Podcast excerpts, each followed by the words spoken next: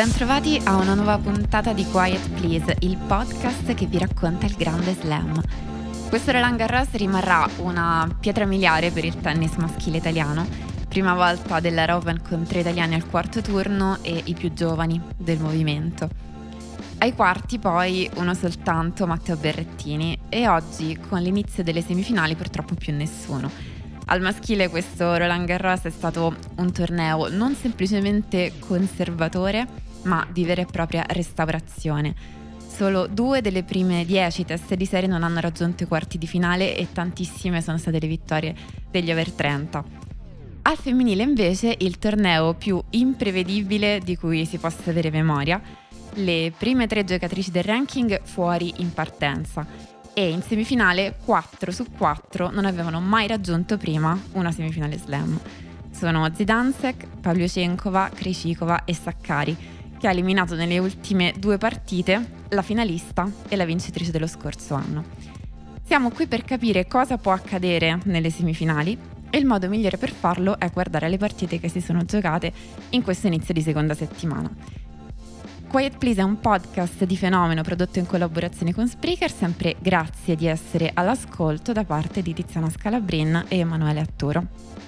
Ciao Tiziana, hai fatto differenza tennis maschile e femminile in a nutshell? Nella, tra, nella differenza tra la sì. restaurazione del tennis maschile e poi restaurazione, cioè la restaurazione c'è se c'è una rivoluzione prima, rivoluzione c'è, c'è, stata una finta rivoluzione con dei pagliacci mandati al palazzo del potere, forse. Sì, forse nel, negli ultimi due tornei, Australian Open 2021, US Open 2020, ci hanno, ci hanno un po' provato. Hanno mandato qualche nuova comparsa. E invece dall'altra parte appunto un tennis femminile che propone tante tante sorprese. Ehm, però dall'altra parte nel tabellone maschile i punti di interesse, almeno noi che parliamo di tennis dall'Italia, quindi da un punto di vista molto peculiare, erano locale. Tanti, tanti. Cioè non è stato per noi un, un Roland Garros come gli altri, non è stato un Roland Garros privo di interessi perché sono, si sono qualificati tre italiani agli ottavi di finale e uno anche ai quarti di finale. E, ehm, e quindi è stato poi eh, con, tu, con, tutto quello che ne consegue, il grandissimo entusiasmo per il risultato, quindi la, la giornata di lunedì come la giornata di gloria del tennis italiano eh, che mh, doveva consacrarsi di fronte ai Big Three perché giocavano poi c'era questa coincidenza che giocavano contro Nadal, Djokovic e Federer, grande felicità e poi il lunedì sera la grande depressione Ah, ma allora sono delle pippe, ma allora ci state illudendo, ma tutte queste chiacchiere pompati dai media, eh, che siamo noi tra l'altro. I media siamo noi.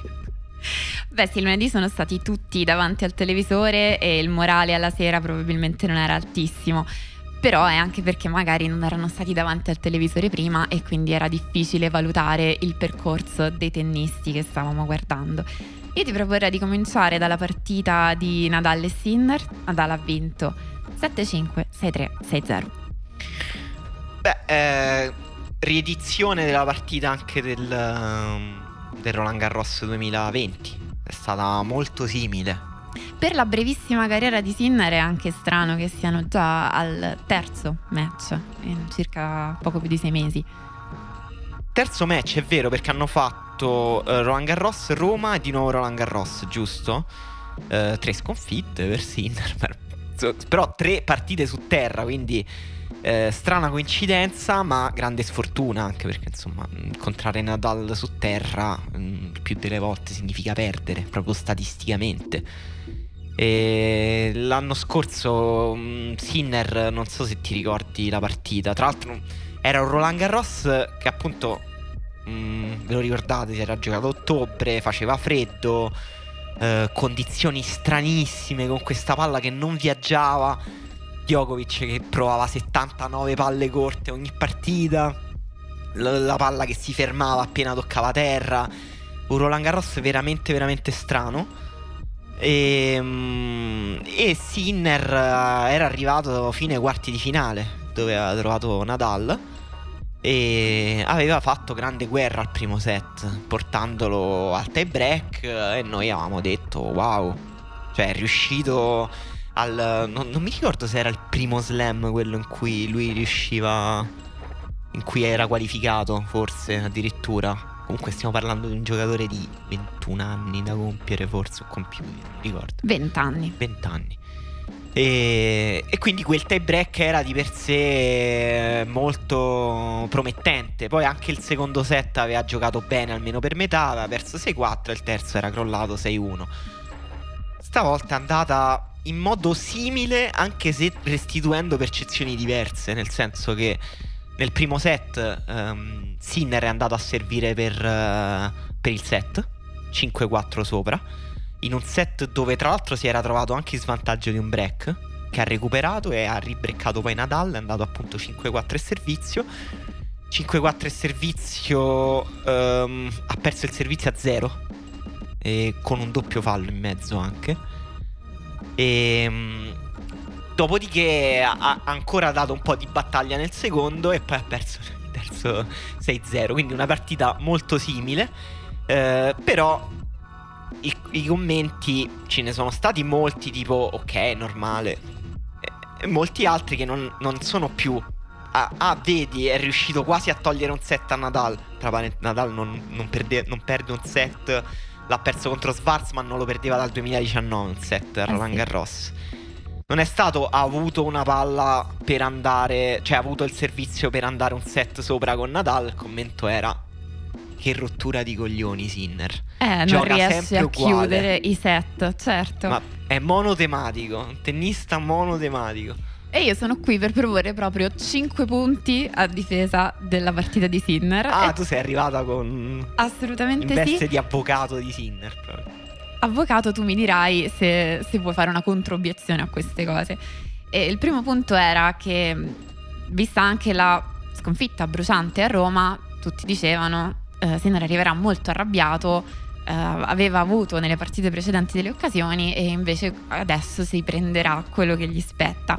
È vero che Sinner conosceva meglio Nadal e sono vere tutte queste considerazioni, ma anche Nadal conosceva meglio Sinner, cioè nel loro primo incontro a Roland Garros 2020 probabilmente Nadal era in parte preso anche dallo stupore del giocatore che si trovava davanti, non sapeva, non conosceva i suoi colpi e di sicuro non si può dire che Nadal è uno che non impara, che non apprende dal giocatore che si trova davanti, altrimenti non saremmo qui a parlare di un record di 105 vittorie a Roland Garros.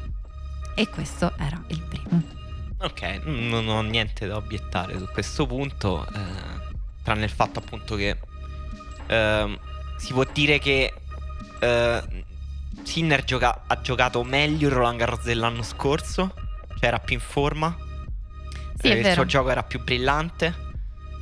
E in questo invece ha vinto molte partite giocando male. Però questa è una buona notizia.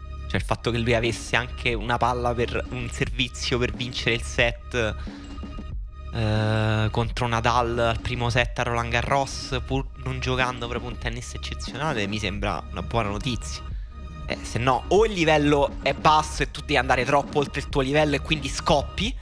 Eh, oppure vuol dire che tu stai bene a quel livello. Cioè, stai discretamente, diciamo.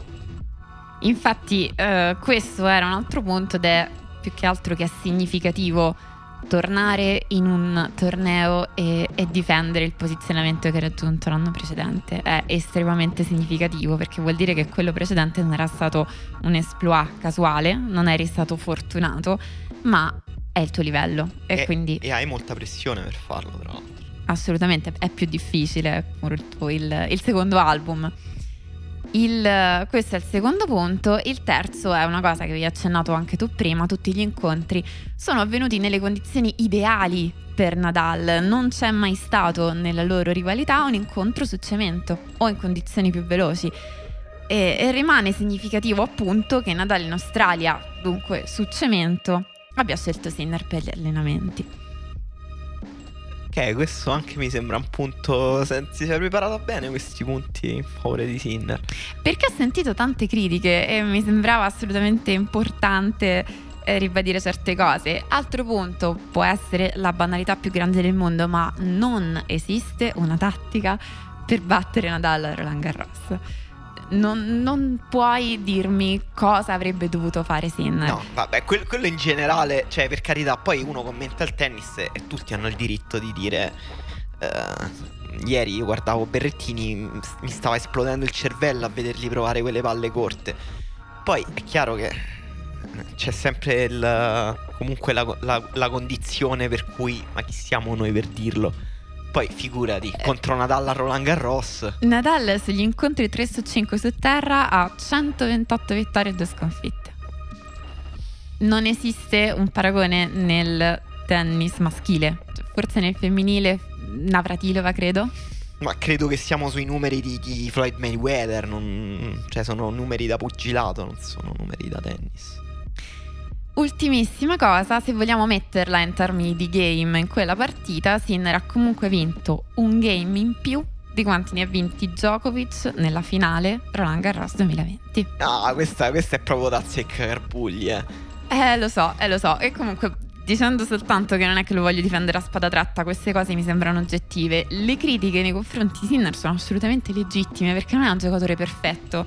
E anzi, magari noi non l'abbiamo mh, mm, poi ripresa, però la partita che ha giocato in finale con Urkac a Miami forse poteva rendere legittime alcune delle osservazioni che sono state fatte in questo caso. Ma anche lì vale il principio di non è che hai perso una finale perché non sai chiudere un set, ma sei arrivato a giocarti una finale in un mille. No, ma poi mm, una cosa banale che va ricordata, i tempi nel tennis sono lunghi. E mm, non, non, sono lunghi, non sono così lunghi in nessun altro sport. Eh, Nadal si appresta a vincere l'ennesimo Roland Garros, ci sono sempre gli stessi tennisti che vincono, raggiungere quel livello uh, in cui puoi giocare, non dico con Nadal a Roland Garros che è uno sport inaccessibile, però in cui puoi giocarti una partita contro Nadal e Djokovic in questo momento è un processo di costruzione molto lungo, molto profondo, non è detto che tu ci arrivi Mm, anzi, diciamo, rimane più probabile sperare che il tempo si porti via un po' di brillantezza da questi due, da questi due tennisti e sperare quindi che loro si abbassino un pochino verso il tuo livello. Eh, perché tutte le altre persone che hanno costruito il loro gioco per arrivare lì poi si sono bruciate o sono andate non metaforicamente in pezzi, tipo Andy Murray. E quindi è passato un anno da Roland Garros dell'anno scorso. Cioè, la superficie preferita di Sinner non è la terra. Eh, potrà diventare un ottimo giocatore da terra. Servono anni, serve un tempo, serve tanto tempo. E quando si dice un giocatore monotematico, eh, è, è, vero, ma siamo nel tennis del 2021. Cioè, che significa monotematico? Vavrinka era monotematico perché tirava solo agli angoli a 200 all'ora, quindi era un giocatore monotematico. Non lo so, TM è un giocatore monotematico. Sì, cioè, poten- sì, tendenzialmente sono tutti monotematici tranne Federer. Eh, deve aggiungere qualcosina, qualche arma tattica in più. Sì, chiaro, cioè, è chiaro che deve variare un po' di più. Deve diventare un giocatore di variazioni? No! Non può diventare un giocatore, non è che diventa Federer. Eh, o, però abbiamo visto per esempio Djokovic saper usare più armi tattiche. È chiaro che lui deve aggiungere armi tattiche, però deve comunque rimanere sul pattern del suo gioco, che è quello di tirare forte, di rovescio e di dritto da fondo campo. Poi deve migliorare molte cose, la gestione del rischio, la gestione mentale eh, mettere un po', un po' di sostanza sul back, migliorare la seconda palla, il gioco a rete, la lettura degli scambi. Però a 20 anni è normale, no? Cioè, TM ci ha messo. Quanto ci ha messo a vincere uno slam? Parecchio. E tra l'altro sul servizio non c'è stata tantissima differenza eh, in termini di, di, prime o di velocità in generale, però appunto l'imperscrutabile che fa Nadal è che riesce poi, eh, quando mette la prima in campo, a vincere il punto il doppio delle volte rispetto ai suoi avversari. Quindi non, puoi tanto valutare questa cosa. Comunque, a proposito di Andy Murray che hai nominato, questo periodo ha tantissima voglia di parlare di tennis. sta usando Twitter come forse non ha mai fatto prima. Sta su Twitter. Ci sarebbe piaciuto averlo ospite qui a Quiet Please per sapere appunto anche il suo commento su queste partite. In generale siamo molto aperti a sapere se qualcuno ha dei punti di vista da aggiungere. Eh sì sì, infatti io credo che potremmo anche introdurre una persona che ha da aggiungere un punto di vista su questo Roland Garros. Mi sembra il momento giusto, sì. Come hanno detto nelle varie pagine bomberistiche del grande tennis, chissà se Sinner ha dormito dopo questa sconfitta di Nadal. Non so se avete letto, avete presente che a Roma lui ha detto non ci dormo la notte, poi Shapovalov ha detto no no, io ci dormo senza problemi, ho fatto quello che potevo. Tu dormiresti la notte dopo aver perso contro Nadal? Eh, è una bella domanda, nel senso che dipende che armi hai a disposizione per giocare contro quella che forse nel mondo, nella storia dello sport è la più grande impresa che qualcuno possa fare, cioè battere Nadal a Roland Garros. Roland Garros 3 su 5. Tu preferiresti giocare a Roland Garros 3 su 5 eh, con Nadal eh, a Wimbledon con Federer nel prime di Federer, quindi diciamo 2004-2008, eh, oppure con Djokovic all'Australian Open 2011? Sai che forse allo US Open? Perché... Beh, buona risposta. Perché- Agli US Open contro Vavrinka. Sì, no, beh, no, ecco, quando tu avevi fatto l'articolo sul tennis al quadrato di Vavrinka, eh, mi aveva molto colpito eh, perché era una cosa molto mh, bella a cui non avevo pensato, cioè che lui aveva portato il tennis, l'unico che poteva portare il tennis in una zona dell'universo in cui neanche Djokovic, il miglior Djokovic, poteva andare.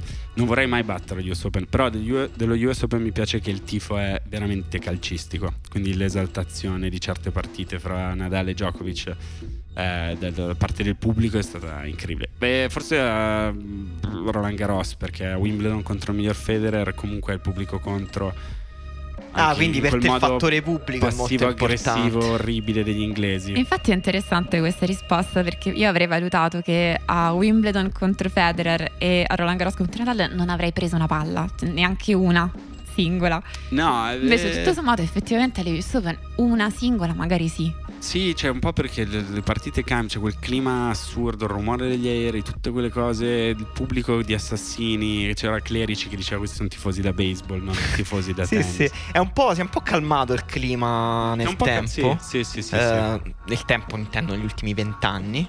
Eh, però sì, mantiene quella caciara un po' da fiera. Ma non, cioè, se vai lì, per esempio, c'è la macchina, sai, il pungiball che sta ne- tipo alla fiera a Palestrina, la sagra del carciofo. lì c'è tipo, ti misura la velocità del servizio. Ma E sai c'è sempre la fila. C'è sempre la fila. perché non avere americani forti, secondo me, un po' li ha calmati. Nel senso, comunque trovarsi Eh. fare un serbo, uno svizzero, uno spagnolo, odiare il russo e poi innamorarsi di lui alla fine, come è successo a Medvedev con Nadal. Pesante. È brutto, cioè, Pesante. non è come noi, noi è diverso nel tennis, diciamo.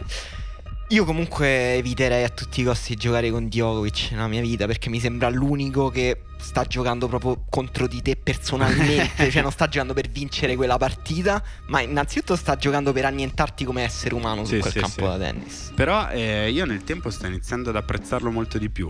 Cioè, l'apice del suo essere l'arcinemico è stato ovviamente a Wimbledon eh, due anni fa. E adesso sta iniziando ad affascinarmi questo suo modo di essere. Ormai non- cioè, mi piacciono tutti, anche forse perché è verso la fine. Poi verso la fine. Poi il, te- il tempo, il tempo ti affeziona a tutti Sì, più sì, o sì, meno, sì. no? Invece a me piaceva di più la sua rincorsa a Nadal e Federer. Era bellissima, però è durata. Poi dopo la corsa è durata troppo. Sì, Cioè, è vero. Troppo tempo e. Ha passato una soglia. Però inizia ad apprezzare anche quando ha annichilito Nadal in Australia, che ha giocato in un modo, cioè l'ha fatto sembrare uno di due categorie sotto. Dici, forse devo iniziare ad apprezzare. Non No, avrai certo. dei, dei colpi che ti mandano in visibilio, però se metti la palla dove la mette lui e come sta facendo adesso. No, beh, bisogna essere guardare un po' i dettagli e le sfumature per apprezzare Djokovic e diamo il benvenuto a Luca Ravenna, Ciao, eh, ciao, ciao, podcaster eh, ciao. di Kashmir eh, e, e niente, amico, amico anche della riserva di fenomeno, eccetera, grande appassionato di tennis e ottimo tennista. Ottimo tennista è una, è una- è una cosa che nessuno può mai, può mai vedere. Ottimo, ma così è una cosa, una cosa che si di- così si dice. Eh, a Quiet Place puntiamo molto su questo. Certo, che, no, non, sì, che non certo. si può Non vedere. si può vedere, ti è come dire sono bravissimo a sciare o lo dice a Roma, dice ah sì, vabbè. No, ma poi lo devi dire perché mi hanno detto che se tu invece passi per essere una pippa dello sport di cui parli, non hai è credibilità. vero, verissimo, verissimo. E che tipo di giocatore sei a tennis? Rovescio a una mano. Ah, rovescio una mano perché ho rotto Molto slice. Ho rot- no, no, no, no, molto top eh, di rovescio. Ah. E- perché mi sono rotto il polso due volte, il sinistro, e quindi ho smesso di giocare a due mani. Quindi Ah, transizione Sì, ah, sì, sono un- un figlio degli anni 90, quindi ovviamente ho imparato a due mani e ho iniziato a giocare a due mani e adesso è il mio colpo migliore.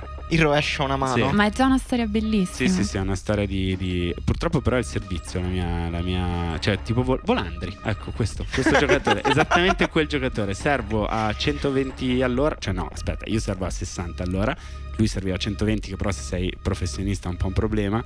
E il rovescio a una mano è il mio colpo migliore adesso. In top, terra rossa, grande faticatore e basta. Si rema da fondo. Si rema Eh. da fondo, sì, sì, sì. No, slice troppo no, perché c'è un- una soglia, secondo me, oltre la quale comunque devi rispettare l'età che hai. A 33 anni ancora lo slice Per le in- ginocchia, intendi? No, no, no, no, no, perché non, se- non può essere una merda che giochi solo in slice al torneo del club tutto il tempo. È una cosa Immaginavo c'era un giudizio di valore sotto. Sì, sì, sì, sì. Slice. Sì, sì. Quelle persone un po' grosse fisicamente che si muovono poco di 50 anni che fanno un lavoro X e poi in realtà fanno gli incordatori eh, e gente che diventa 3-5 va a 5 cioè no preferisco essere un La cosa orribile drammatica che hai detto è che è generoso dire 50 anni, purtroppo sono anche 60 e, sì, e sì, basta. sì, e ti massacrano comunque cioè nel senso è Totalmente. quello che, che sanno fare meglio di te farti piegare per due ore e poi E giocare molti slice. tutto il tempo in slice Per me è l'equivalente di quei giocatori molto forti che sono stati molto forti a calcio che poi giocano con gli amici e si mettono dietro. Sì, esatto, esattamente, esattamente. Si mette perché, eh, oppure, no, l'unico era Maldini che diceva che quando gioca a 8 a 5 si mette in attacco. Perché Vabbè, è sempre la solita cosa di ribaltare. Esatto. Sì, pure Aldair dice che gioca in attacco. Vabbè. E sì, comunque capisco molto. Perché Maldini in attacco a 8 lo prendo tutta la vita, ancora a 52 anni, mi sa perché. Sì, comunque ecco, profilo di tennista che potevo desumere anche da come giochi a, calcio. Alla fine sì, sì, le tue cose vanno spesso perché comunque faticatore molto per la squadra però con un gusto estetico Esatto, comunque esatto. Per da maglie. esprimere in qualcosa e nel tennis è il rovescio a una mano Siete in un E- territorio dove non posso seguirvi, Eh. ma mi interessa molto. Quindi, se volete approfondire. se vogliamo parlare tra noi No, Se- no, no, eh. se volete spiegare meglio questa analogia tra i due fattori, è veramente Se hai interessante. un po' di sensibilità da, da uomo, dico, eh, da- da- e qu- osservi sempre come giochi e come giocano i tuoi avversari, le persone. Perché spesso il modo che ha una persona di, gio- di fare sport ti dice molto su, su com'è la sua parte nascosta. Io passo il tempo a insultarmi, tu- tu- tutto il tempo che gioco qualsiasi sport mi insulto e non me la prendo quasi mai con gli avversari. Al massimo col compagno di squadra che ti dice corri e non corre. Quella è una cosa da, proprio da... Sembra una roba da mm, uno che sta in qualche partito, qualche sezione di partito comunista che se la prende, che fatica tutto il tempo. A un certo punto col dirigente si incazza e dice: No, tu non stai lavorando come noi. Unico moto di nervosismo che ho verso gli altri e verso i compagni, mai verso gli avversari. Me lo tengo dentro e poi a casa piango. Questo è. Beh, questo è, il profilo del tennista comunque. No, Cioè, se, se non hai persone- questa interiorità, penso che tu non possa giocare a un tennis po' in generale. auto, autopunitiva Sì, no, Un io pochino dico, sì. Qual è l'insulto peggiore che vi dite quando giocate a tennis? Mm, cioè il- proprio l'espressione no fai schifo faccio schifo Sì. Salame. Salame? Sì. Tutto qua? Oppure qualcosa tipo mm, una foca ci arrivava. Una foca ci arrivava Sì. È una bella partita. Veramente tutto qua, ma è un'occasione per andare molto più a fondo. Io insulto certo. mia madre tutto il tempo. ah quindi tu non te la prendi con te stesso No, beh, perché lei mi ha te generato e con quindi te stesso eh, tramite tua madre Come, infatti, se ricordati, cioè, su YouTube ha- hanno un sacco di visualizzazioni video di Gaudio che si insulta, il- l'argentino, ah non e l'avevo che mai dice visto. alcune delle cose più belle mai sentite su un campo da tennis. Dice perché mi invitano ai tornei. Eh, lui è, è una, gra- una- diciamo, lui guida gli insulti nel tennis. Beh, Gaston Gaudio, altro grande faticatore Sì, con rovescio sì. una mano. E campione Roland Garros. Incredibilmente. E... Contro uno dei miei giocatori preferiti di sempre, Coria. Eh. mm, Coria pazzesco perché era un faticatore da fondo, però era anche spettacolare. Sì, sì, beh, aveva dei colpi sensazionali, molto poco carichi, nel senso che era una palla Piatta. piatta, era fatto di gomma. Sì, Sembrava sì, sì, letteralmente fatto di gomma. ma era psicologicamente fallibilissimo. Cioè, famoso su questo video dove perde un tiebreak al quinto agli US Open con tipo 16 doppi falli alla fine. Era sempre match point e doppio fallo. Vabbè. Sì, sì, sì. E Gaudio, eh, questi, questi giocatori qui, Albert Costa, sono giocatori che hanno approfittato del fatto di quell'interregno nel tennis in cui più o meno chiunque poteva vincere Roland Garros, no? Il Roland Garros era un po' il torneo anche un po' più plebeo, pure perché non c'erano dei monarchi, cioè non c'erano delle Certo. persone che stabilivano delle dinastie Roland Garros. Proprio per questo poi è arrivato uno che ne ha fatta una di 15 anni. E- però per questo in realtà eh, mi dispiace molto che Diego Schwarzman non abbia vissuto quell'epoca lì, perché lui un Roland Garros forse l'avrebbe potuto portare a casa. Beh, è un grande giocatore lui. Lui è alto, penso, penso 1,75. Uno- forse un 70 Forse un 70. addirittura. 70? Sì. Cioè, quindi più basso di, di me. Ma Sì, no. eh, sì, è alto quanto me, infatti io provo un grandissimo rispetto. Ma no, totale. Lui l'altro giorno, vabbè, il 6-0 che ha preso alla fine era perché comunque colpisci la tua la palla non sopra la spalla tua, sopra la spalla di Isner e però ci devi andare tu a prenderla contro Nadal. per tutto quel tempo è stato è un grande lui. È vero che se fosse nato un vent'anni prima, Roland Garros non glielo levava nessuno. Ferrero era l'unico destinato. L'unico destinato di quella specie era, infatti era anche un po' più giovane, quando ha vinto nel 2003 due semifinali, una finale e due semifinali ha fatto. Poi fine. E ieri ha faticato tantissimo Schwarzman per riuscire a strappare questo set a Nadal che non, eh, nessuno gli strappava da due anni. Giocando perfettamente, cioè meglio di così non puoi giocare a tennis. Cioè con intelligenza pazzesca, intensità fisica incredibile. Poi appunto dicevi tu i colpi sopra la spalla. Eh, lui comunque cercava di controllare lo scambio in modo che comunque Nadal non gli spingesse col dritto sul suo rovescio sopra la spalla, quindi prendeva sempre lui il controllo dello scambio. Chiudeva, ha chiuso tantissimi punti a rete anche. eh. Giocatore che poi mentre vedevi faticare lì come un povero Cristo pensavi perderai Diego, perderai. Non... Sì, immagina vincere il set, torni a sederti e tu sai che sei solo 1-1 e a Nadal non gliene, non gliene frega niente aver perso il set. Non è, Sì. non è che va in crisi perché non è tipo Max Biaggi che quando correva se appena appena lo mettevano nella bagarre perdeva, lui doveva stare sempre primo. Poi la cosa, ricollegandoci un po' a Sinner, così ripar- ri- ripassiamo magari a parlare di Sinner e degli italiani, fa sempre molta paura. Paura nel senso a me fa paura quasi fisico di brutalità, tipo quando vedo un, un UFC, un KO particolarmente brutto. Quando poi questi giocatori, cioè Nadal, Djokovic, scavallano il momento della lotta e quindi Nadal vince il terzo con Schwarzman, eh, Sinner, eh, Nadal vince il secondo con Sinner e la partita finisce un po', l'avversario molla e lì ti arriva la stesa finale, il 6-0 di Nadal con- al quarto con Schwarzman, il 6-0 di Nadal con Sinner. E, è brutto, brutto Guarda, da vedere. più terrificante di questo c'è stato il momento in cui Djokovic aveva perso due set con Musetti ed era perfettamente calmo. Cioè una calma terrificante perché evidentemente aveva la percezione tranquillissima e oggettiva di avere un margine su quella partita per cui non poteva perderla. E quello secondo me è ancora più terrificante.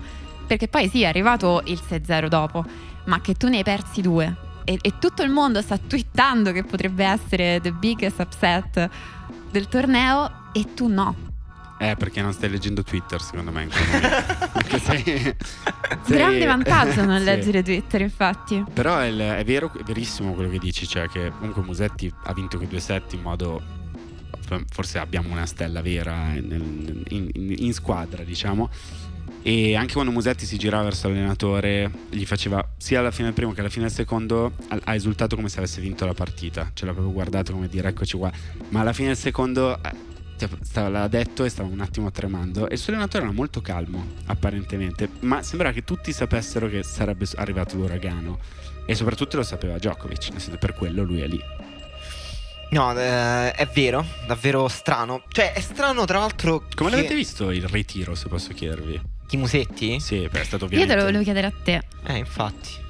Boh, io sai cosa? Che io non gioco a quel livello a tennis, quindi Eh, io non sì. ho idea di... co- oh, sì, un sacco di gente ha detto no, pezzo di merda, non dovevi stare in campo, altri hanno detto non hai mai giocato una partita di tennis, eh, che, che ne sai? Effettivamente la cosa vera è che non, non sei lì, cioè non hai idea di cosa ti stia succedendo, ti sembra l'idea migliore del mondo dire basta, è ovvio che sportivamente ha due game, nel senso a questo punto prendi sta stesa e... Però non- noi non- secondo me noi comuni mortali non lo sappiamo cosa si No, prova. è molto difficile ehm, immaginarlo, anche se noi, diciamo, da mh, tra virgolette tifosi di Musetti, guardando quella partita, provavamo quasi dolore per lui. Sì, sì, sì. Perché lui poi in conferenza ha detto: No, non ero infortunato, avevo un principio di crampi e un dolore, un indolenzimento alla parte bassa della schiena. Però non riuscivo a muovermi, non riuscivo a fare punto. E comunque c'è una persona che ti sta seviziando dall'altra Eh, sì. parte. E, e- e- e questo credo che intendi tu quando dici non sappiamo Eh, cosa no. si prova. Cioè, non sappiamo cosa si prova a Djokovic che sta lì e ti tira una coltellata dietro l'altra, Eh, dall'altra sì. parte della rete. E a te ti, ti fanno male le gambe. Mm, Sì, sono d'accordo anch'io, non si sa e tendenzialmente magari sarà un principio di fastidio. Puoi procurarti un infortunio, cioè non è successo ma potrebbe succedere, quanto è stupido procurarsi un infortunio per un'ore, così, per rimanere in Eh, campo. se- beh, sei, appunto, se sei uno spettatore, ti immagini che sarebbe bellissimo invece veder, veder cadere l'eroe. Ma appunto, noi, noi pro- cioè, loro, come diceva David Foster Wallace, si sacrificano per il nostro piacere ed è- hanno anche un sacco di vantaggi sacrificandosi. Certo. però eh, non lo so, non ho idea di cosa sia. Sì, poi, non poi secondo me, niente, eh, cioè, esatto, esatto, preso, questo volevo dire. salutarlo. e- No, ma ha, ha fatto più che non dire niente. Ha cioè, si è fermato, l'ha applaudito, ha detto delle cose molto dolci su di lui. E secondo me quello ci restituisce un po' il fatto che non l'ha mh, disonorato, non No, gli ha mancato di rispetto. Perché Djokovic poi non è uno che quelle cose te le dice gratuitamente.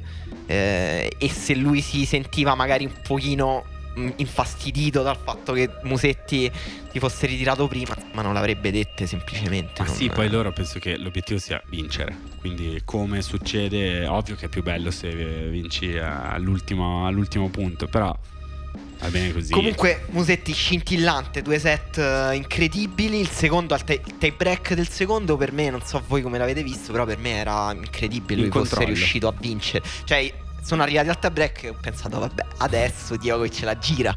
E invece Djokovic è andato un po' in tilt perché comunque aveva dall'altra parte questo giocatore che non solo stava molto bene sullo scambio, sulle diagonali, che ha tenuto benissimo la diagonale di rovescio, che ne usciva con quel rovescio lungolinea. Lungoline, sì, è è un po' Pazzesco. alla Vavrinka, un po' quello. Esatto, sì. Proprio che mh, liberi il braccio e sembra che sti- una forza aliena ti sta abitando in quel momento. E- ma era capace di tirare fuori vincenti e punti in situazioni X della partita. E quindi Djokovic era molto nervoso. Mm. E a un certo punto c'è stato quel passaggio del tie break del secondo decisivo. Che Musetti mette la racchetta in un modo tipo da bunt di baseball, prende eh, il telaio, la pallina rimbalza in un punto X del campo tra la riga e la fine del campo e Djokovic va in cortocircuito, cioè non sa se deve prenderla, se è fuori, la lascia e lì poi vince il tie break, però vedere Musetti che manda in cortocircuito mentale Djokovic è stato pazzesco. Eh, il fatto è che ce l'ha quasi mandato. Perché sennò non Esatto. sarebbe Novak Djokovic e, e non sarebbe il campione che è. Sì, Djokovic primo al mondo sui 5 set e e mi ha ricordato vagamente la partita, solo l'inizio ovviamente, la partita di Ottavio a Monte Carlo con Evans che è riuscito a batterlo e un po' stava facendo qualcosa di simile perché Musetti riusciva a spostarlo, a dargli palle senza peso che Djokovic fa fatica a spingere e però lo faceva in maniera anche più spettacolare, anche più brillante, perché in quella partita Djokovic stava concedendo e lasciando qualcosa. In questo caso, secondo me, no.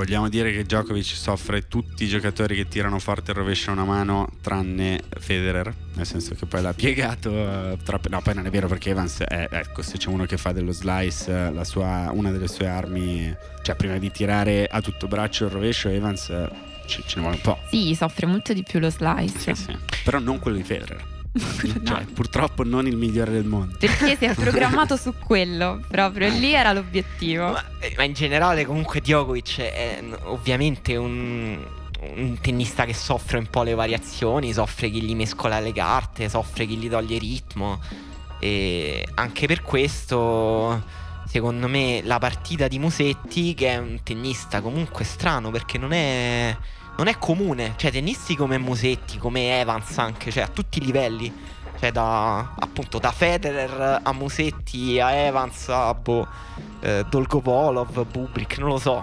Tennisti strani che ti tolgono il ritmo. Sono strani, sono peculiari. E quindi è difficile poi giocarci contro. Però sono anche rari.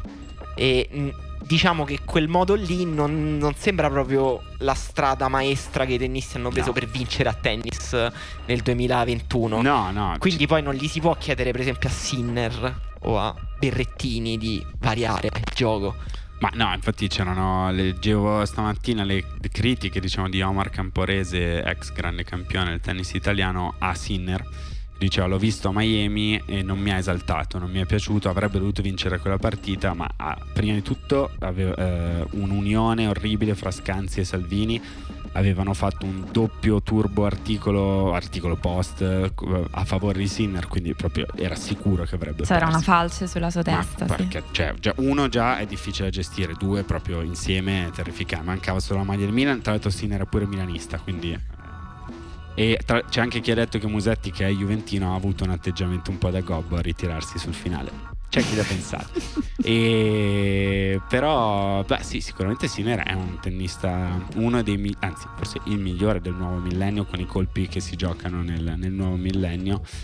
E ancora forse boh, si mancano altri colpi. Ma in realtà boh, secondo me sembra una- un computer che sta assorbendo informazioni volta per volta. Con Nadal non le ha assorbite bene. E sai perché? Perché è Nadal ed è Roland Garros e ci sta che rigiochi la stessa partita dell'anno prima. Siamo perfettamente d'accordo e la cosa significativa per sia Musetti sia Sinner è che in questo torneo hanno per la prima volta giocato e vinto delle partite al quinto set. Mm-mm.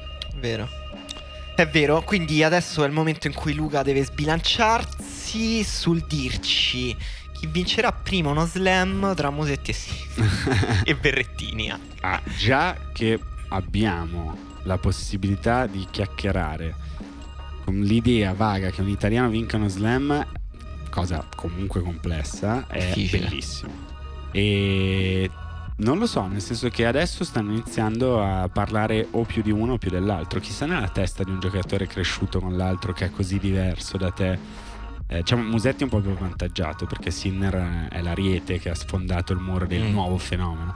Quindi direi, boh, forse Musetti.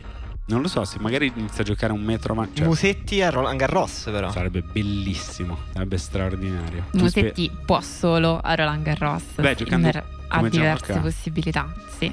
dici che lo vedi bene in America o in, eh, in Sì. Australia. Anche a Wimbledon, forse. eh. Sono curiosissima di vedere cosa fa adesso su erba, sì. Beh, sì, il suo servizio. Non ha mai giocato su erba sbaglio? Cioè, credo. tornei ATP. Che ci abbia giocato non lo so, ma io non l'ho mai visto. Sull'erba Berrettini è molto forte, molto forte. Però è... No, ieri comunque ha avuto una reazione di orgoglio, cioè comunque ammirabile. Quando ha giocato a Wimbledon con Federer ha preso una stesa che... Berrettini? Mamma mia, Stiamo sì, parlando sì, di sì. Berrettini. Sì, lui sull'erba è molto molto forte, anche più navigato già di Sinner. Vediamo come giocherà. Se il suo servizio inizia a variare di più, sull'erba Sinner ha due colpi, cioè è il suo, è il suo posto, diciamo. Beh, sulla questione slam eh, siamo addentrati in questa palude. Eh, o vogliamo andare avanti? Non lo so. Beh, Per- è il momento di Berrettini. Eh sì, parliamo di Berrettini. Nel senso non possiamo raccontare l'altro quarto di finale perché Federer ha scelto di non giocarlo dopo aver vinto la partita con Kepper. Io non so se voi avete visto quella partita, a me ha tenuto incollata fino quasi a luna di notte alla televisione, ma so insomma di, di non essere l'unica ed è stata una partita che mi ha fatto veramente di nuovo amare Federer come non succedeva da tanto tempo. Mi è piaciuto Dov'è che hai tantissimo. smesso di amare Federer, scusami? No, il problema è un discorso sotto traccia di questo podcast. Da quando noi abbiamo iniziato Quiet Please, Federer è sempre una specie di fantasma Ah, che beh, deve certo, tornare. Certo. E quindi ci sono delle sue apparizioni in cui guardi i colpi, cerchi di conoscerlo, vedi che sorride, ma manca qualcosa del Federer che è diventato Federer e invece in quella partita con Köpfer io l'ho visto, eh, anche lì sicuramente ho letto commenti di persone che hanno detto no ma troppi errori, ma, ma com- cosa stava facendo, ha perso Köpfer. Secondo me no, secondo me lui stava facendo una partita con un disegno strategico estremamente rischioso che metteva in conto di fare tantissimi errori e, e l'ha vinta. E ho pensato a quello che ci eravamo detti la mattina quando abbiamo registrato la scorsa puntata eh, in cui tu mi chiedevi della sua ostinazione. Forse il, ho pensato questa cosa guardando la partita, cioè il tennis ti altera la percezione del tempo perché se fai un altro punto puoi sempre spostare la fine un po' più là. E, e quella è la cosa che è successa dentro quella partita, secondo me. Cioè che si è alterato il tempo in generale del pianeta Terra. Un po' pieno. Vabbè, è stato bello anche Murray ha celebrato eh. Eh, con un tweet eh, la, la partita.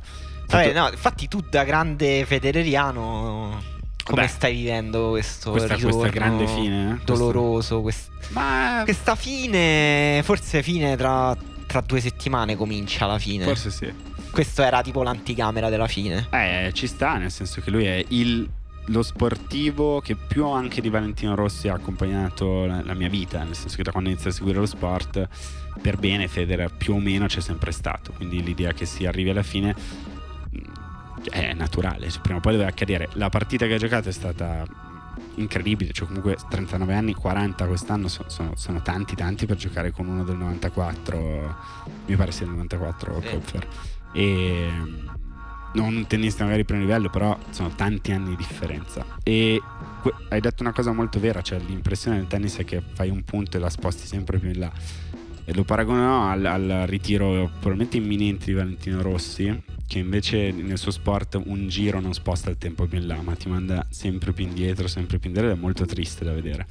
Federer non vivrà mai questa, questo triste ritiro, non finirà mai a giocare, penso, i, i 250 eh, le qualificazioni a Lione, queste cose così.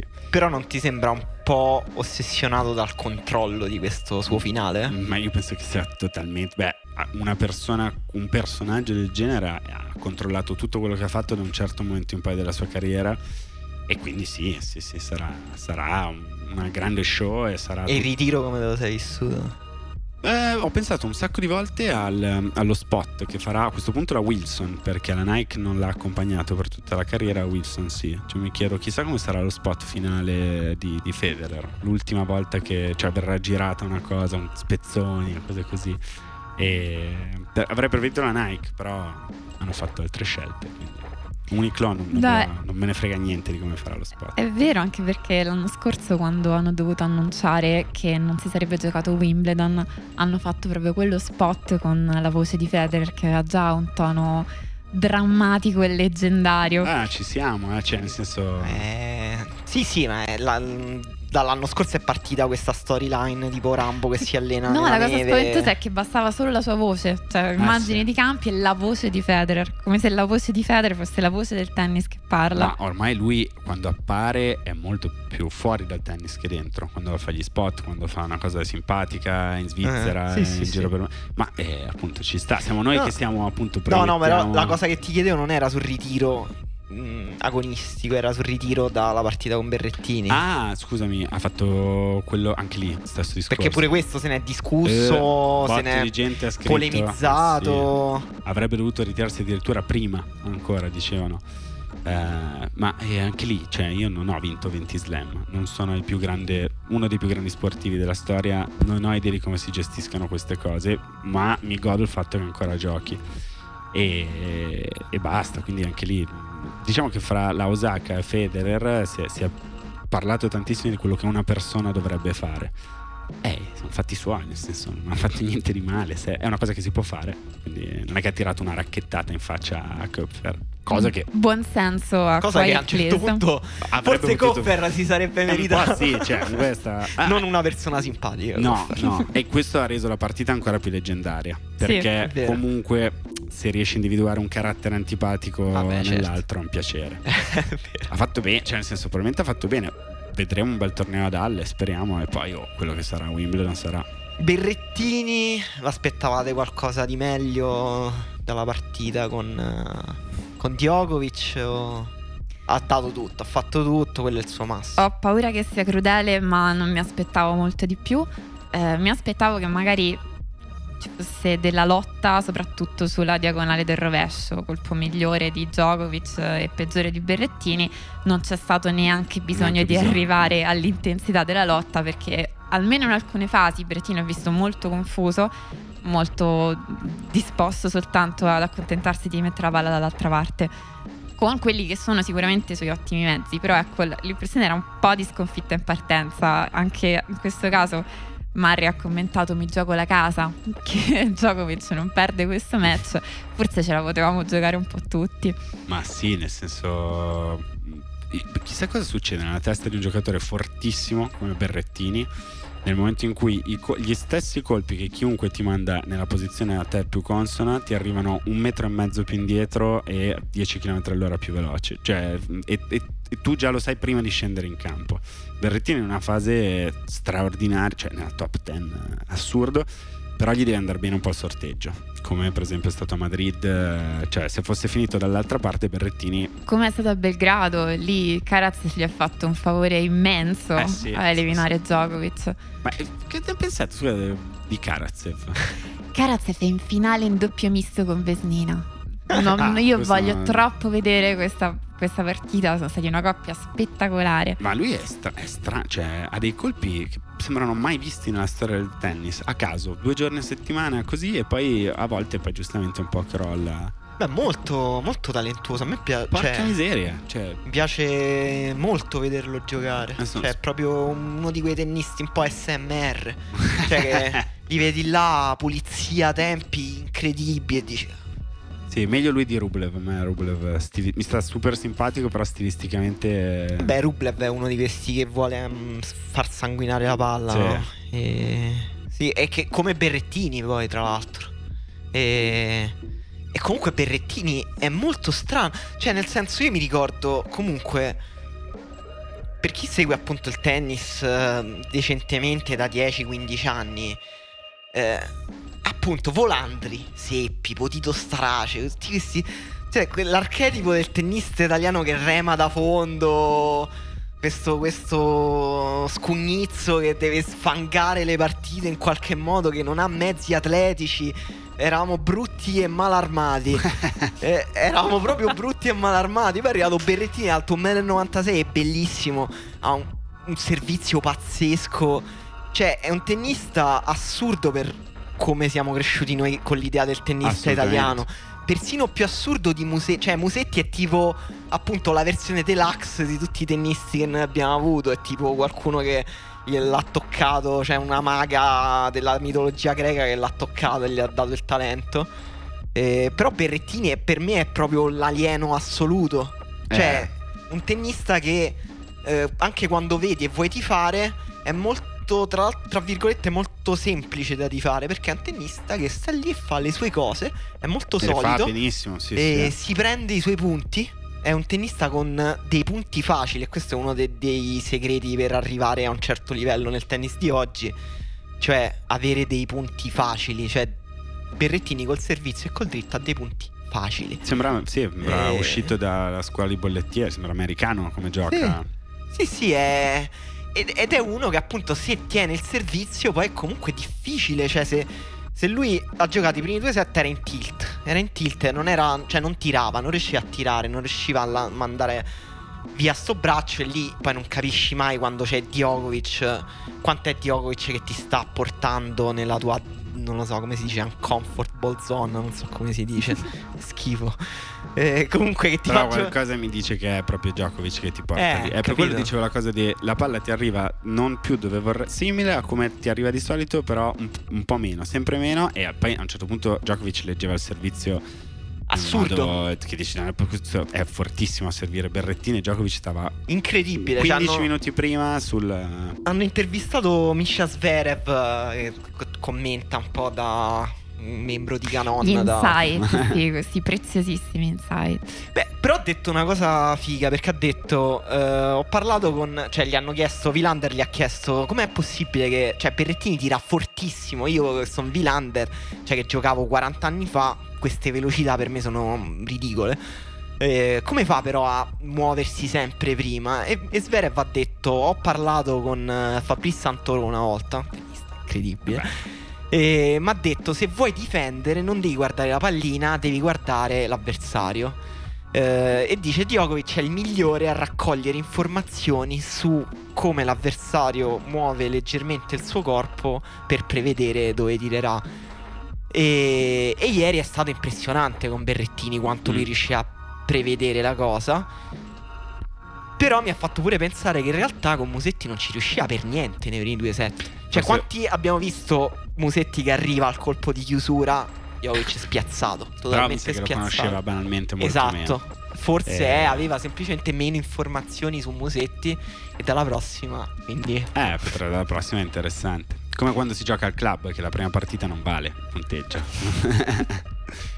Unica cosa interessante è che Djokovic ha vinto tipo gli- ha perso gli ultimi sei tiebreak giocati con giocatori italiani. strano. Berrettini, Musetti e Cecchinato nel 2018. Che poi be- appunto Berrettini ti porta al tiebreak e poi lì è difficile perché comunque il Eh peso beh. specifico del servizio al tiebreak è più alto.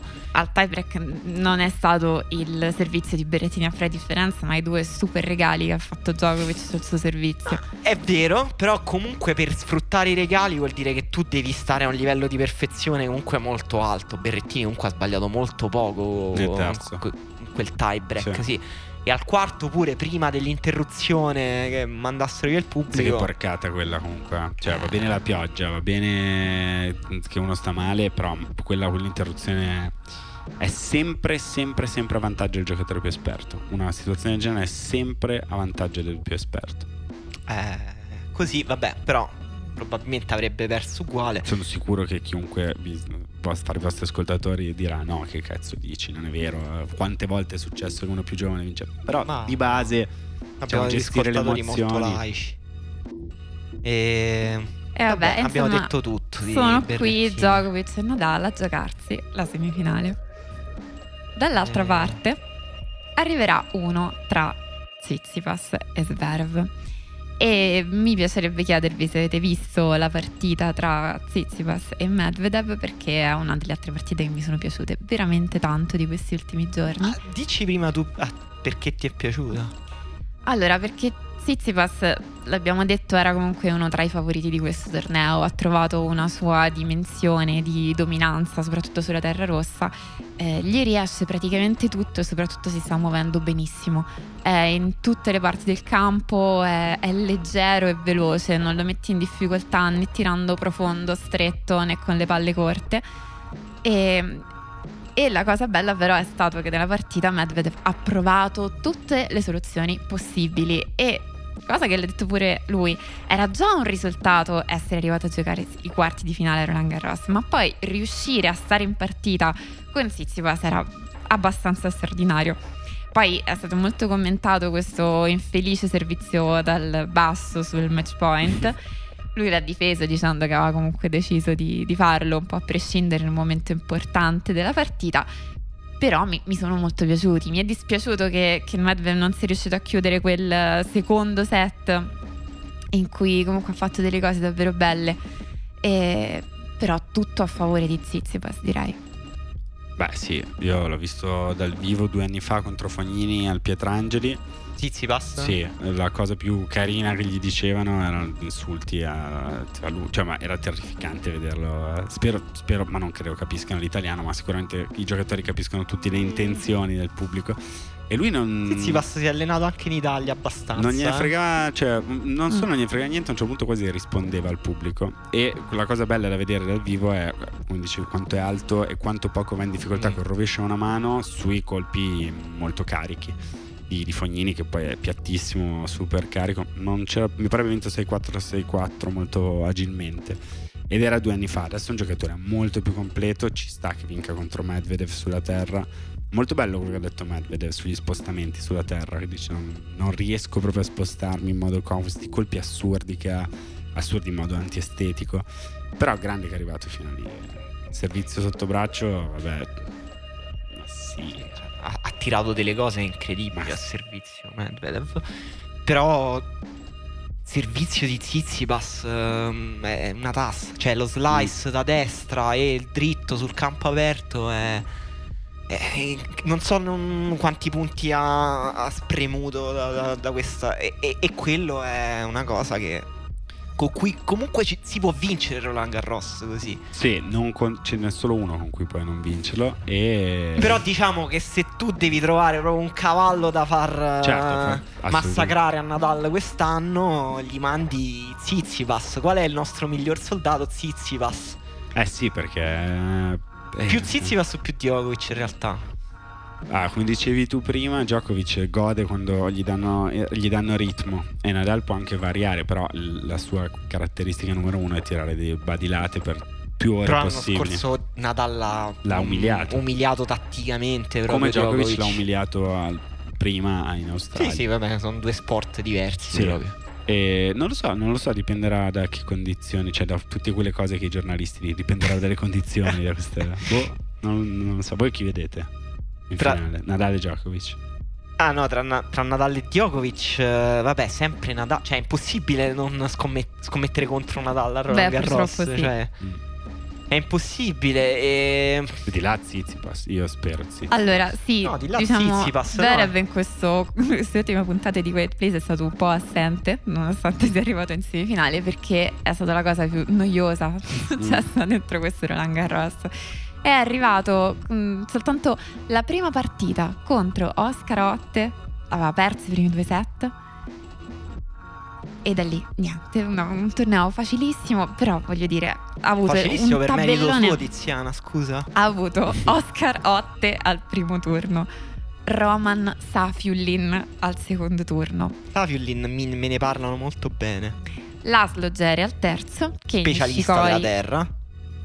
Kei Nishikori al Vabbè. Leggenda. Che resta di Kenny Shikori, e Davidovic Fochina ai quarti di finale. visto dal vivo, è mm, mm, stranissimo. Cioè, Fochina? Sì, cioè Djokovic l'ha spazzato via in un modo a Roma incredibile e Zverev pure l'ha spazzato via dal campo. Però, vabbè, molto giovane Fochina, Molto giovane, sì, sì, 99. no, no, c'ha- e- È un po' in quella zona in cui appunto poi devi fare il salto in più. eh. Ma la mia Fochina osservazione per- qua- molto indietro, per esempio, rispetto a Sinner. Sì. Scusate se ritiro fuori questa cosa, però Sinner è 2000, Fochina è 99. Sinner è a un Certo. livello.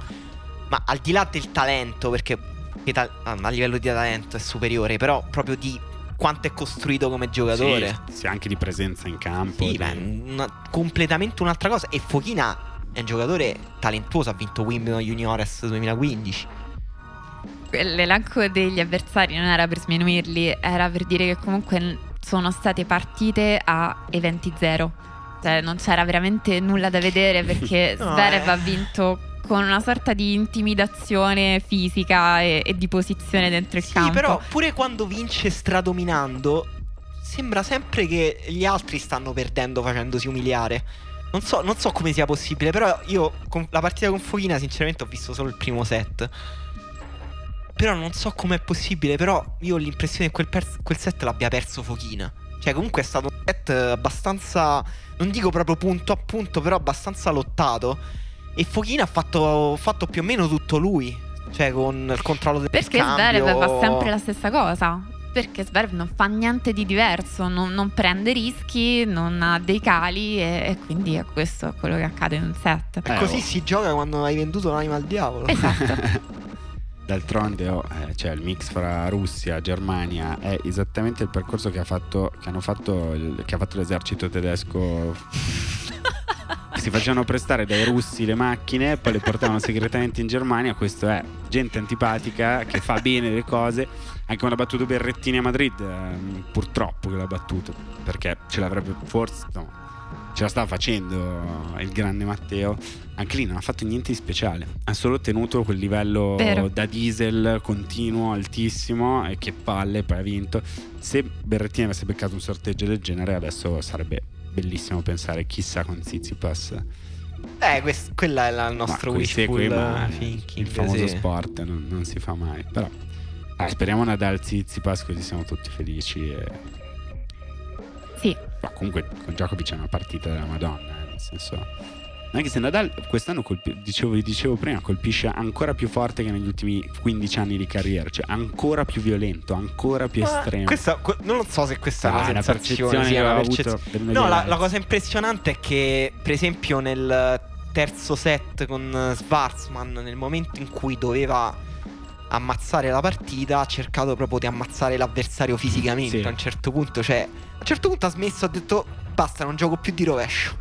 Non gioco più di rovescio, ha cominciato a tirare dei dritti ultra E violenti. infatti quello che fa gli highlights, che cambia sempre, no? ogni slam ha un'organizzazione diversa e hanno un look, un taglio diverso fra Wimbledon, Roland Garros, US Open.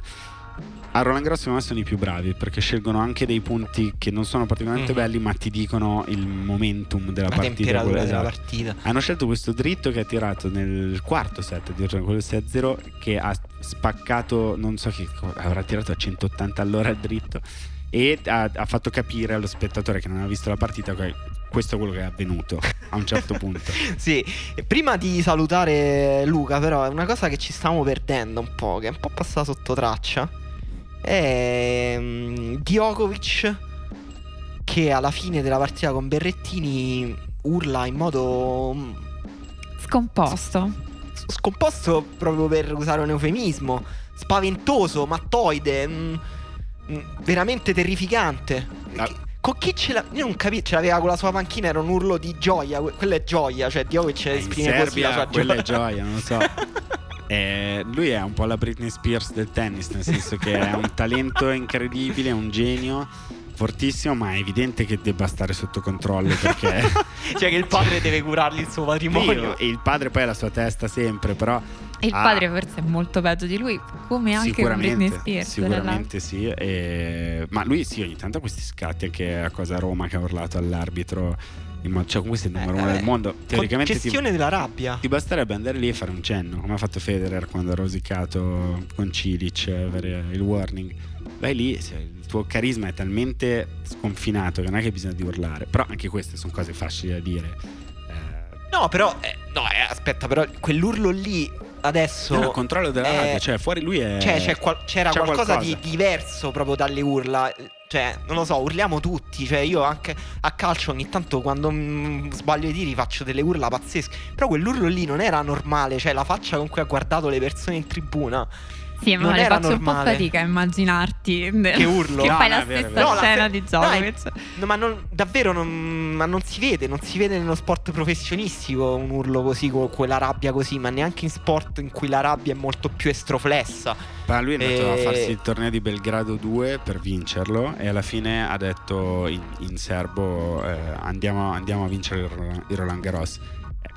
Lui ha bisogno di caricarsi di queste cose, di, Però visto c'è- che l'affetto del pubblico tendenzialmente non ce l'ha e allora... eh, Certo, è vero. Però mi sembra che, mh, che forse sta male. Non lo so, forse sta male. Quello era il mio pensiero. Ma cioè, eh, forse no.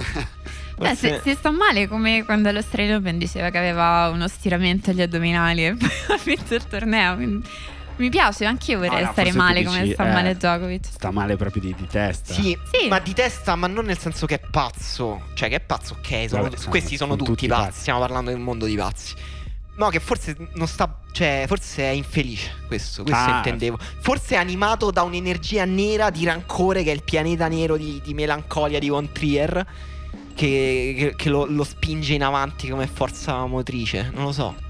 Eh, ho È tutta quella striscia dell'Adria Tour, poi la pallina che ha colpito il giudice di linea e tutta questa tutta- eh, sì. negatività accumulata. Ma questo lo rende figo, eh, cioè lo rende. Ormai sì, ormai sì. Eh, L'unica cosa sarebbe stato quel Wimbledon due anni fa.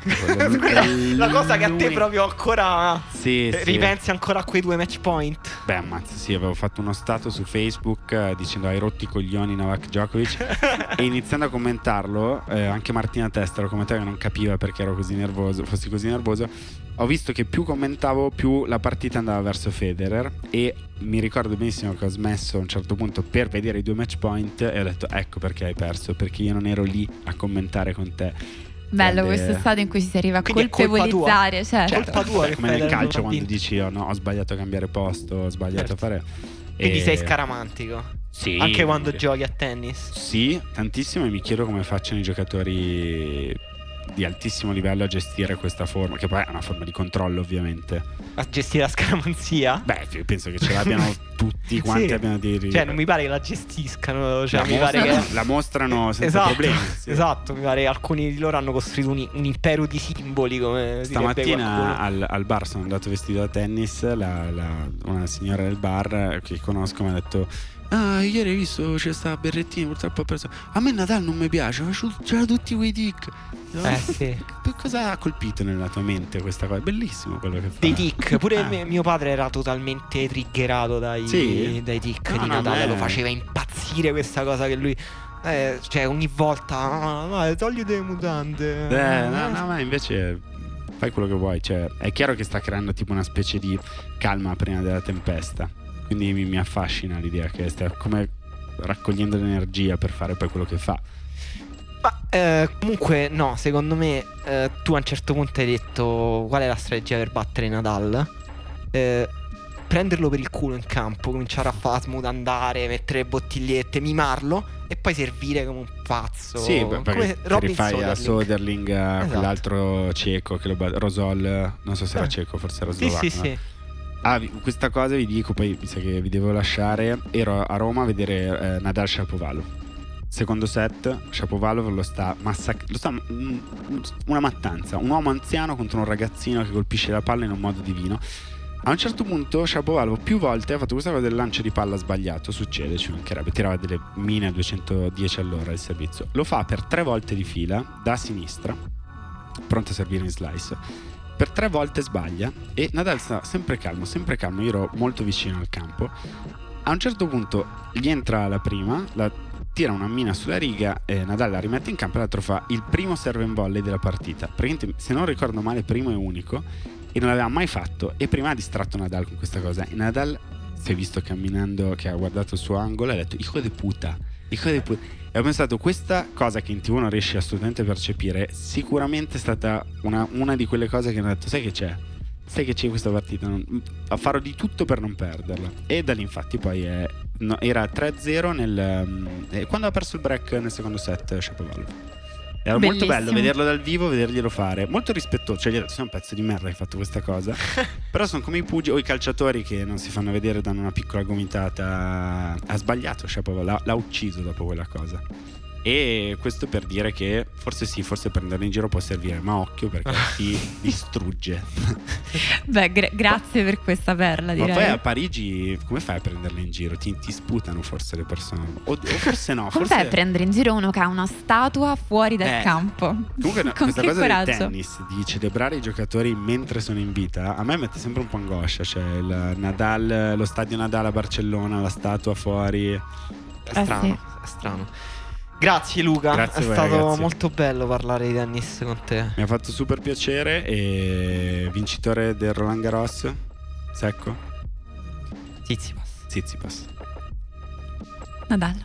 Vabbè. Ascoltate Luca su Kashmir e anche nei suoi spettacoli dal vivo, ovviamente. Ci risentiamo presto. A presto, grazie mille ancora. Ok, non ci rimane che commentare l'uscita di scena della favorita del tabellone femminile, Iga Swiatek, E di tutte le altre favorite. come di tutte le altre favorite. La- le ultime partite sono state con Kontaveit, Kostiuk e Sakkari e, e Kontaveit e Kostiuk sono entrambe riuscite a portare Swiatek un po' in- all'angolo. Eh, Contevetta era una giocatrice con cui avevano avuto degli scontri anche particolarmente sofferti. In teoria eh, ha valso anche il fatto che la superficie Roland Garros è particolarmente a favore di Sviantek, però c'è stato un primo set molto molto teso con un tie break altrettanto lottato e, e stessa cosa nonostante il punteggio sembri orientato anche nella partita con, con Kostiuk. È forse la giocatrice che fino a prima dell'eliminazione ha messo più in difficoltà Sviantek dal punto di vista fisico. Sono state entrambi le giocatrici in campo molto aggressive ed è stata una partita strana perché giocatrici aggressive ma non erano punti che si chiudevano rapidamente. Erano, la maggior parte dei punti sono andati oltre i tre scambi e c'è stato tanto equilibrio tutte le volte che il punto è andato in lotta perché appunto Kostiuk è molto forte e veloce e, ed erano oggettivamente alla pari. È stato estremo equilibrio anche nella capacità di giocare vincenti e la differenza l'ha fatto veramente un margine infinitesimale in cui Sviantec è riuscito a tenere gli errori più sotto controllo.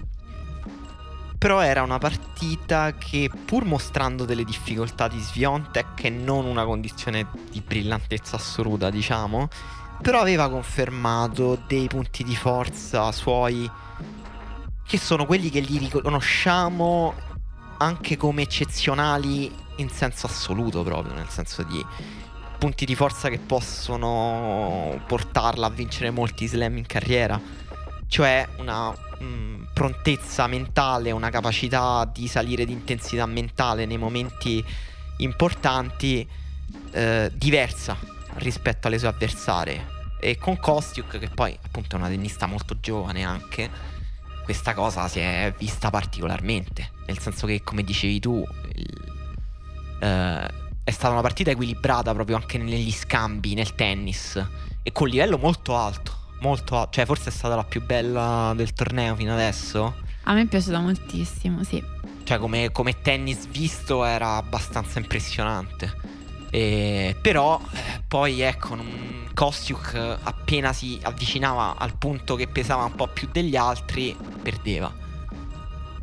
Perché Sviantec sembra avere su terra un margine di controllo e di potenza che davvero somiglia solo a quello di Nadal, tutto questo viene contraddetto dal fatto che poi perde la partita successiva con Saccari. Io voglio segnalare solo una cosa un po' strana. Eh, come avevamo detto una volta per Osaka, potrebbe tranquillamente essere la giornata in cui Sbiantec aveva il ciclo. E, ed è una cosa che ci ha scritto anche Alessio su Facebook durante la partita. Vado un po' nello specifico più su questa cosa. Eh, addirittura era, sono andata a vedere il calendario delle partite. A Roma il calendario mestruale. Eh beh, nel senso quello era lo scopo, fare ah, il conto okay. di giorni. A Roma aveva avuto la partita più difficile contro Krejcikova, in cui aveva perso il primo set, annullato di match point al secondo. E la, insomma, lo stato di confusione di quella partita richiamava molto questo stato di confusione. Erano 27 giorni fa, erano 27 giorni yeah. prima, quindi voglio dire, eh, non possiamo sapere se Sviantec avesse davvero un forte mal di pancia. Questo è giornalismo, signori. Guarda, è, è un discorso, voglio dire, voglio arrivare solo a questo punto. Ehm, quando mi interessava parlare della possibilità che una giocatrice possa avere il ciclo durante un torneo, non è semplicemente che sta male, è che bisogna tener conto che il rendimento di una atleta donna si basa effettivamente su delle fasi che su 28 giorni cambiano. E, ed è una cosa piuttosto individuale, però ci sono delle variazioni ormonali che mentre in un atleta maschio, negli uomini in generale, hanno un ciclo di 24 ore e quindi sono tendenzialmente uguali un giorno dopo l'altro, nel ciclo ormonale femminile ci sono tipo dei giorni di maggiore brillantezza, dei giorni di maggiore resistenza alla forza, dei giorni di maggiore creatività, dei giorni di più scarsa coordinazione e non c'è sicuramente una legge universale, però il principio da, tenere presente questo sarà sempre valido. Ognuno lo vivrà in modo diverso, ma è un fattore che ne devono tener conto banalmente gli allenatori che hanno una tennista. Decisamente, dall'altra parte eh, Saccari ha giocato una partita pazzesca, cioè sta gioca- giocando un torneo incredibile, picchiando tantissimo sulla palla, servendo benissimo e tirando di dritto mh, vincenti più o meno da ogni angolo del campo. Ma soprattutto, ecco, in quella partita con Sviontek l'ha proprio un po' sovrastata mentalmente. Tra l'altro, un tennista molto rumorosa, molto presente, quasi invadente in campo. Eh, l'ha un po' proprio. Ehm, come dire, a un certo punto era un po' messa all'angolo Sviontek eh, con, con Saccari, che era una cosa imprevista, però eh, cioè nel tennis poi capita che ci stanno delle settimane in cui dei tennisti, delle tenniste trovano un momento di incredibile brillantezza e di esattezza di tempi, di, di forza, di coordinazione. E, e Saccari è sicuramente nella sua settimana di grazia, pur parlando di una tennista che arriva qui non, a, non per caso, ma con un percorso in cui è molto migliorata. È, eh, ha, ha, messo su un gioco che impercettibilmente è diventato sempre più efficace, sempre più potente e, e forse adesso è un po' la favorita per la vittoria finale. Diciamo che sulla carta è quella che ha battuto, tra l'altro tu, tu l'avevi data favorita contro Mertens, io avevo dato favorita Mertens semplicemente perché Mertens è una giocatrice, sono coetanee, Mertens è sempre stata una che non si batte da sola mentre Saccari in passato aveva avuto più passaggi a vuoto. E ha battuto Mertens, poi ha battuto Kenin, finalista dello scorso anno, e poi ha battuto Sviantek, vincitrice dello scorso anno.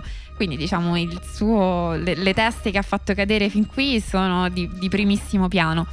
Però è anche vero che pure il curriculum della sua avversaria non è malissimo perché Krejcikov arriva con una striscia di 10 vittorie. A maggio aveva vinto un titolo a Strasburgo e anche lei comunque ha superato Svitolina, Stevens, che ha avuto totalmente un risorgimento in questo singolo torneo, e Goff, che era addirittura data tra le favorite mm. per la finale.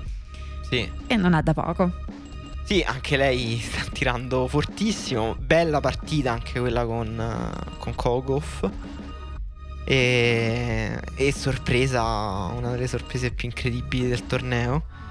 E, però forse la sorpresa più sorpresa, insomma ne parlavamo l'altra volta. E tra l'altro Errata Corrige ha detto che Sagan è sloveno, non è sloveno, è slovacco. Eh, mi dispiace, eh, ho scritto già a tutte le 15 persone che mi hanno scritto e che mi hanno fatto contento perché evidentemente c'è una grande attenzione al nostro podcast. Allora, Emanuele, molto umile, molto corretto, molto professionale, ma in realtà vi direi andatevi a recuperare il passaggio in cui racconta di Zidansek, perché è assolutamente plausibile che non sappiate chi sia questa che si ritrova a giocarsi le semifinali e però lui fa un'ottima introduzione a, al suo percorso e alle sue radici slovene, quindi insomma suggerirei di recuperare l'ultima puntata Ma per approfondire su, su Zidansek. Su Zidansek cosa va detto? Che ehm, ha tirato molti vincenti? E ha tirato tantissimi vincenti, questa è una cosa che mi cioè, segnalava... Cioè, spiegaci un po' come gioca questa. Poi Scusa, è molto stupida dire questa cosa, però devo dirla, se no non riesco a togliermela dal cervello, ma penso solo a Zidane quando leggo Zidane. Perché quando lo scrivi su Google te lo dà tre suggerimenti dopo le prime cinque lettere. Beh, è ass- assurdo, sembra il nome Reagan slo- slavo di Zidane. Eh, ieri Raul, che, che ringrazio e saluto, mi ha segnalato questa statistica per cui facendo il conto di queste 5 partite Zidansek ha tirato 109 vincenti di dritto. 109 vincenti di dritto. 109 vincenti di dritto. che è Vavrinka veramente. Tsitsipas 97 e Nadal 86 aggiungeva giustamente Raul Zidansek gioca al meglio di 3 e altri due giocano al meglio di 5 quindi diciamo dove devi spargere Assurdo. questi vincenti. Però è anche stata quella che dalla prima partita in cui ha eliminato Andrescu l'ha vinta 9-7 al terzo set e è stata lei fondamentalmente a ricordarmi che Roland Garros non ancora mantiene il, la mancanza del tiebreak nel set, nel set decisivo. E anche quest'ultima partita l'ha vinta 8-6 al terzo set con una forma fisica eh, francamente impressionante perché insomma è stata la partita con Badosa che era data favorita un po' da tutti in questa partita. Beh, eh. sì, sì, decisamente, ma questa appunto arrivano a una tennista così, sono delle giocatrici eh, da cui non sposti il limite delle cose che possono fare sempre alla partita successiva. E... Perché certo non ti hanno mai dato indizi su quando possa arrivare il loro momento di calo precedentemente. E l'altra anche è una sorpresa che affronterà nell'altra semifinale di Danzek è Pavlyuchenkova e nel suo caso è, è, un po' più la storia perché Danzek usciva dal nulla e, e, la sua storia sta solo nella scorsa puntata di Quiet Please. Pavlyuchenkova invece sono arriva dieci anni dopo il suo primo quarto in uno slam e anche lei qui ha battuto Sabalenka, Azarenka e Ribachina. Qui ci vedo anche una storia interessante perché Pavlyuchenkova veniva fuori come eh, giovane giocatrice russa anche aggressiva. In questo caso chiaramente si è trovata a battere delle giocatrici che in partita erano più aggressive di lei e lei invece è stata quella che ha allungato gli scambi e ha preso il suo margine su quel piano lì, su riuscire a ridarti una palla difficile da giocare ogni volta. E prima citavi dei commenti fatti da Vilander e se non sbaglio è stato lui a dire questa cosa.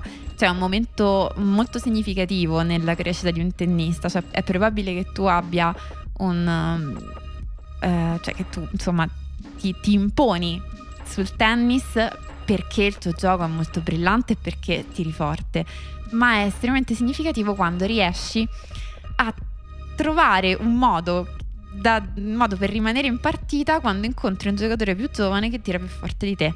Quando trovi qualcosa da fare, eh, qualcosa per adattare i tuoi colpi, per utilizzare la velocità in un altro modo che ti fa crescere.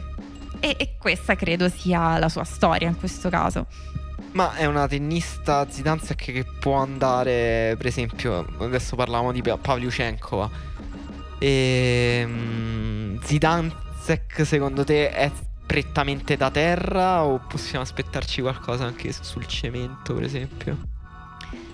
Beh, stando vincenti, probabilmente anche su altre superfici. Comunque, a seguito della presentazione me la sono guardata co- con un altro occhio e ho notato sugli spalti la presenza del, del, suo affascinante mental coach che si fa il segno della croce ogni tanto mentre viene quindi inquadrato. Quindi padre spirituale più che mental coach. Quando tipo lei fa ace oppure annulla un breakpoint, lui alza le braccia al cielo e si fa il segno della croce, che è un in modo splendido.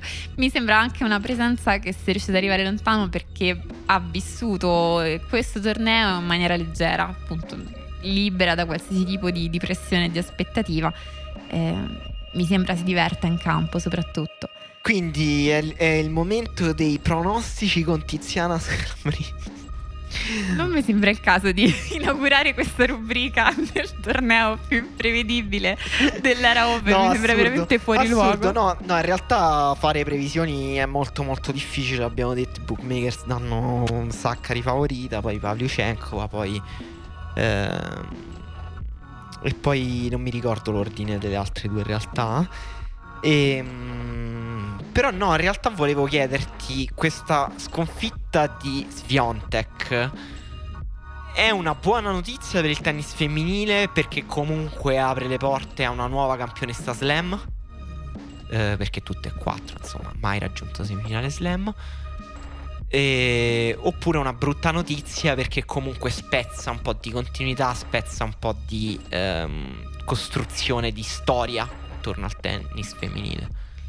Va bene, mi sembra un tema interessante su cui concludere. Mm, non, non, la metterei sul piano di una buona notizia o cattiva in assoluto. La cosa migliore che possa succedere al tennis è che si trasferisca una piccola parte dell'imprevedibilità del tennis femminile a quello maschile per raggiungere un equilibrio, perché in questo momento siamo in una situazione in cui acquistare un biglietto per andare a vedere una partita di tennis maschile è come andare al cinema a vedere un film sugli Avengers e, e sai già chi, chi vincerà alla fine, che ci saranno delle botte. E invece per il tennis femminile è tipo cinema sperimentale polacco, qualcosa del genere. E tant'è che voglio dire, questo naturalmente genera confusione e io ho sentito delle argomentazioni come c'è troppo divario tra eh, la parte alta del ranking e il resto, oppure tutti sparapalle, omologazione, le ho sentite applicabili sia per il tennis maschile che per il tennis femminile. Il punto è che tendenzialmente ci si appassiona al tennis perché ci si appassiona a delle storie. Cioè la cosa fondamentale è poter riconoscere i personaggi e farsi trascinare. E, insomma, su questo di sicuro se fino a un mese fa qualcuno mi avesse chiesto che stai facendo? E avessi risposto sto guardando Zdansek o Davidovic Pochina, insomma pochi avrebbero capito a cosa mi stessi riferendo. E voglio dire per questo non è una buona notizia o una cattiva notizia in assoluto, cioè è normale essere confusi quando si trova davanti a delle storie che non si riescono a seguire, e... ma questo è il bello del tennis.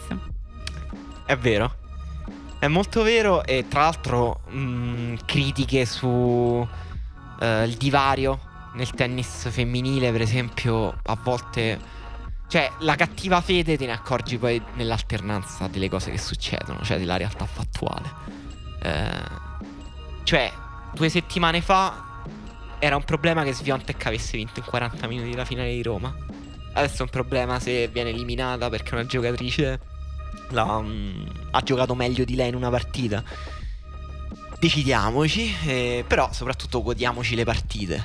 Eh, quello che succede normalmente è che appunto poi ci sono dei campioni che si costruiscono un margine su, sugli altri giocatori, oltre la classifica che sta nella capacità di confermarsi e che quindi permette appunto di riconoscere il personaggio, di seguire le storie. E nel tennis femminile, dopo Serena Williams, c'è riuscita solo Naomi Osaka nel tennis maschile invece quello che è successo è che Federer, Nadal e Djokovic ci sono riusciti prima con la propria generazione, poi con quella di, di Del Potro, di Nishikori, di Dimitrov, di Tim, di Kyrgios. E ogni volta questo margine diventava sempre più solido.